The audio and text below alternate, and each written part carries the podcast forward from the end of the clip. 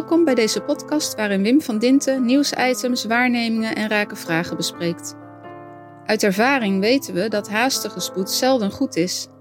Dat speelt nu ook bij de paradigmatische veranderingsprocessen waar deze tijd om vraagt.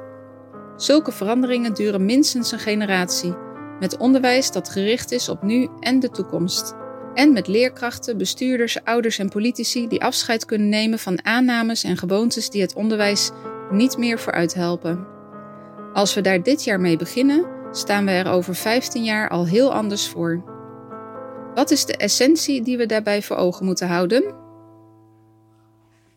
Wat uh, in deze tijd opvalt is dat heel veel mensen uh, te hoop lopen tegen de manier waarop we met de natuur omgaan. Hoe we ons milieu verpesten. En je ziet elke week wel zo ongeveer verhalen waarbij geduid wordt dat het nog sneller gaat, dat de opwarming nog sneller gaat. En, en je ziet ook dat de milieubeweging en mensen binnen die beweging um, op allerlei manieren aandacht vragen voor dat probleem door te protesteren tegen de shells van deze wereld die te veel verdienen. En in de crisis van vorig jaar um, buitengewoon veel verdiend hebben, alle oliemaatschappijen.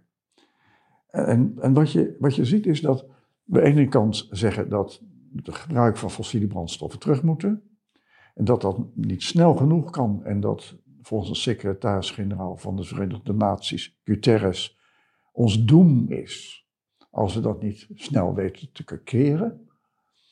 En je, je ziet ook dat in de gesprekken en in de, de krant daar aandacht voor is. Maar tegelijkertijd zie je dat er geen begin is van een echte verandering van de trends. Integendeel, eh, er wordt steeds meer CO2 uitgestoten. We zijn in de discussie over stikstof in Nederland. Uh, maar op het moment dat de energievoorziening, fossiele brandstoffenvoorziening schaars werd, liep iedereen te hoop, liep de prijs op en zie je dat fossiele brandstofmaatschappijen en de beleggers daar, daarmee verbonden geweldige bedragen incasseren.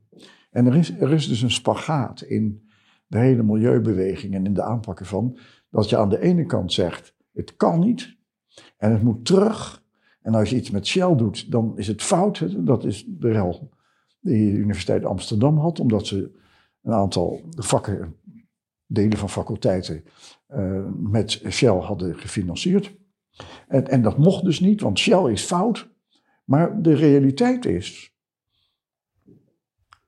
dat op het moment dat we minder energie hebben, de prijs oploopt en dat betalen en, en dat we zeggen het, het schaarste mag niet en uh, dat we niet in de buurt komen van een discussie over wezenlijk ander gedrag. Dat we nog steeds bezig zijn met um, nieuwe technologie en elke technologie vraagt energie. En die energie moet dan van zonnecellen komen en, en van windmolens, maar ja, in de winter heb je hier niets aan de zonnecellen en in de nacht ook niet. En het waait ook niet altijd. dus je, je, hoe je het ook draait of keert, die fossiele brandstof wordt gebruikt. En hebben we ook nodig. En die gebruiken we in de vliegtuigindustrie. Dus, dus er is een spagaat in die vorm dat we in de milieubeweging zeggen: het kan zo niet en het moet weg. En goed dat ze dat doen en de aandacht moet er ook op blijven. Maar als je kijkt naar de aanpak die eronder zit om daadwerkelijk zover te komen, dan blijkt het niet te lukken. En in mijn hoofd ziet er dan uit als dat we moeten zoeken naar een vorm waarbij we het wel voor elkaar krijgen, het wel gaan lukken. En dat we dan van die oliemaatschappijen uh, niet gaan roepen en verwachten dat we zeggen minder brandstof en minder fossiele brandstof en uh, overgang naar waterstof en nog meer van dat soort kwesties. Terwijl we tegelijkertijd de maatschappij aan laten knoeien door nieuwe toepassingen van technologie die energie vragen. En niet zo zuinig ook. Er is een spagaat tussen wat we roepen dat nodig is en hoe de mensen in de westerse samenleving met name, maar nu ook in alle andere samenlevingen, Afrika uitgezonderd nog, uh, gebruik maken van nieuwe technologie en, en fossiele brandstoffen. Dus je, kunt niet goed, in mijn overweging, uh, vragen van energieleveranciers dat ze ermee stoppen. Als het gedrag van mensen niet fundamenteel verandert en ze dus op een hele andere manier betekenis geven aan wat ze meemaken, ervaren, gebeurtenissen, verschijnselen. En laat dat nou precies het probleem zijn wat je bij de milieubeweging tegenkomt. Dat de idee, de roep dat het anders moet en dat de politici dat moeten doen, faalt op het moment dat we geen aanpak hebben die daartoe leidt. En dat je dan de rariteit krijgt dat het wel lijkt dat je niet meer bij Shell mag werken, omdat Shell een ja, verketterd woord is. Maar tegelijkertijd hebben alle oliemaatschappijen, en waaronder ook Shell, nodig om onze manier van leven in stand te houden, want dat veranderen we niet. En, en dus is dus de, de, de, de echte spanning hoe we zo snel mogelijk een overgang maken naar een andere manier van leven, een ander gedrag, waarbij we dat wat noodzakelijk is en dat wat het leven bepaalt centraal stellen. En dat is dat al wat leeft, groeit in wisselwerking. Dat wisselwerking de potentie tot evolutie draagt. En dat wij in ons gedrag, in ons leven, dat centraal moeten gaan stellen. Nu staat via de verlichting onze rationaliteit centraal. Dat zal nooit helemaal weggaan. Dat mogen we hopen tenminste, dat dat niet nodig is. Want dat bepaalt voor een belangrijk deel het gemak wat we ervan hebben en onze mogelijkheden die wij dan kunnen gebruiken als mens.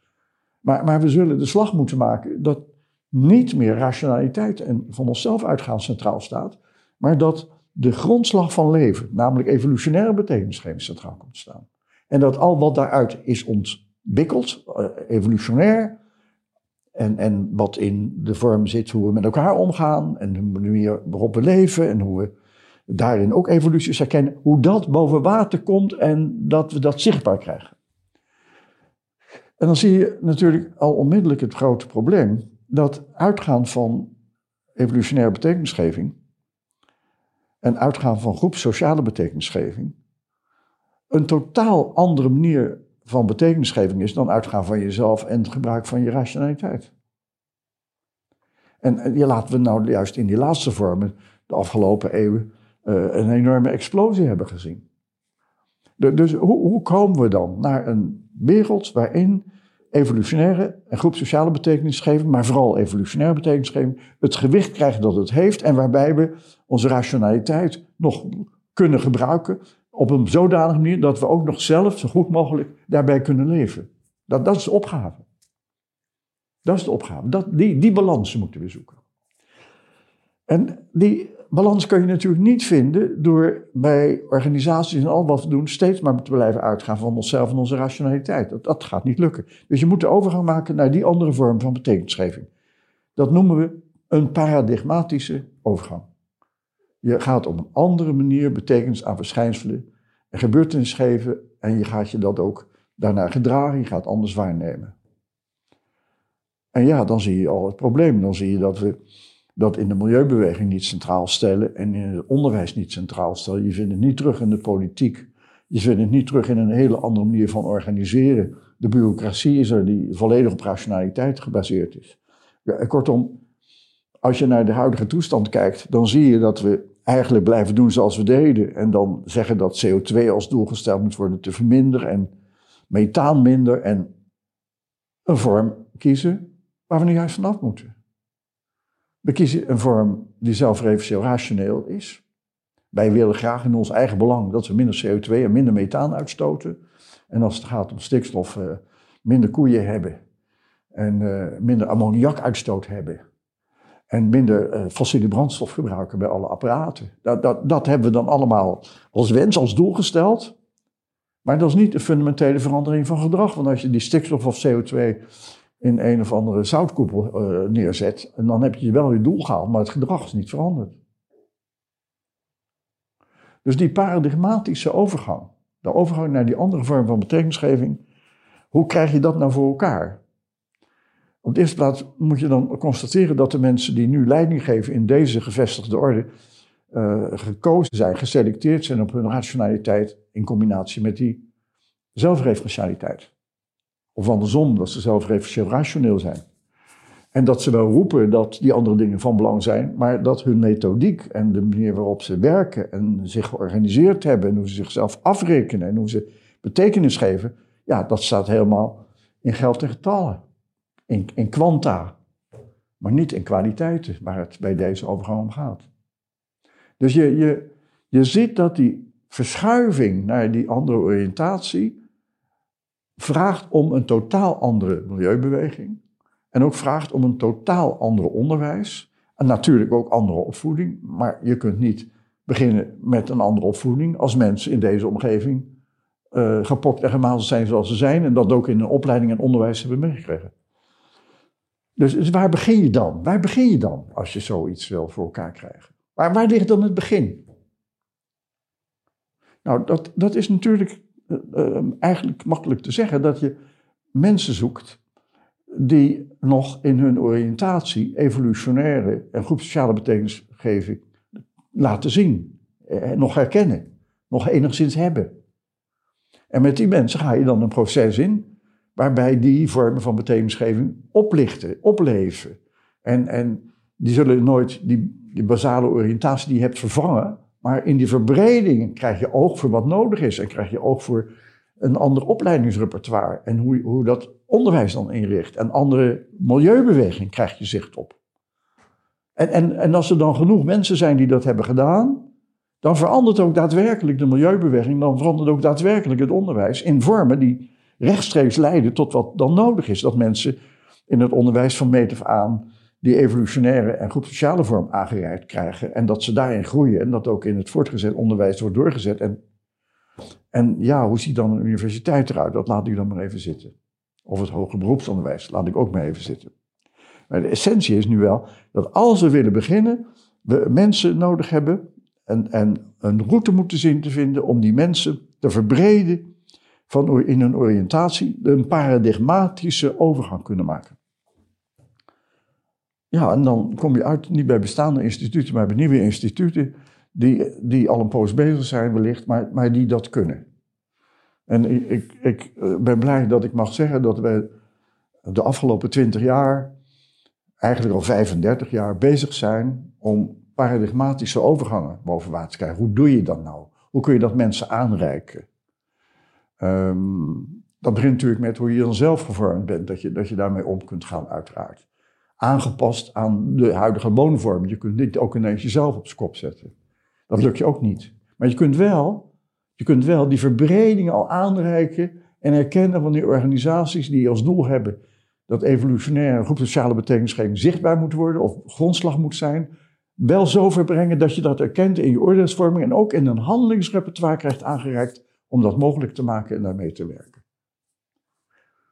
En, en daar begint het mee. En in ons boek Realiteit en Werkelijkheid laten we zien dat als je dat doet, en, en je begint heel langzaam, hè, want dat is de situatie die je hebt, dat je toch na 10, 11 jaar zo'n 110.000 mensen kunt hebben opgeleid op die manier. En na 15 jaar 1,2 miljoen. We hebben het over Nederland. Natuurlijk een druppel op een gloeiende plaat, dus het moet ook in een andere, een bredere context. En dat boek wordt dan ook vertaald om die reden. Snel, al snel, dit jaar. En wat, wat we daarmee willen bereiken is dat we mensen de mogelijkheid geven integer leiderschap te tonen. Mensen de mogelijkheid geven een anders in de wereld te komen staan, gevoel voor realiteit te hebben. Uh, mensen zicht op een nieuw groeiperspectief, een nieuw toekomstperspectief te geven, waarin ze herkennen wat er mogelijk wordt als ze een brede oriëntatie hebben.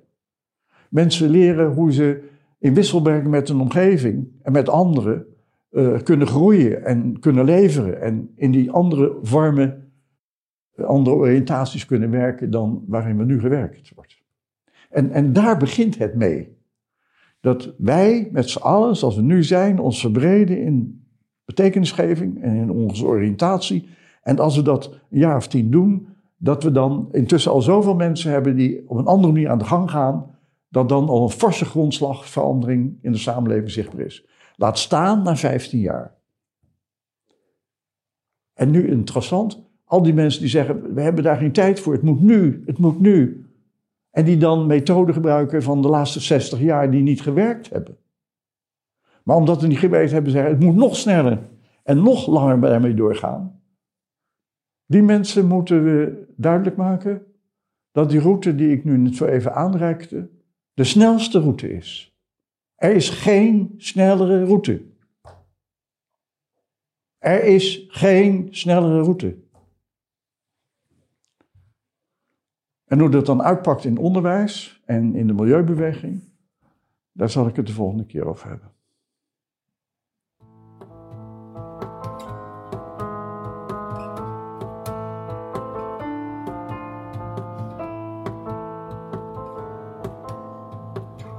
Is ook een vlog van deze podcast. Klik daarvoor op de link die je vindt in de omschrijving. Heb je een vraag of item waar we volgens jou aandacht aan kunnen besteden? Stuur een berichtje naar czen, apenstaartje of via Facebook, LinkedIn of Twitter.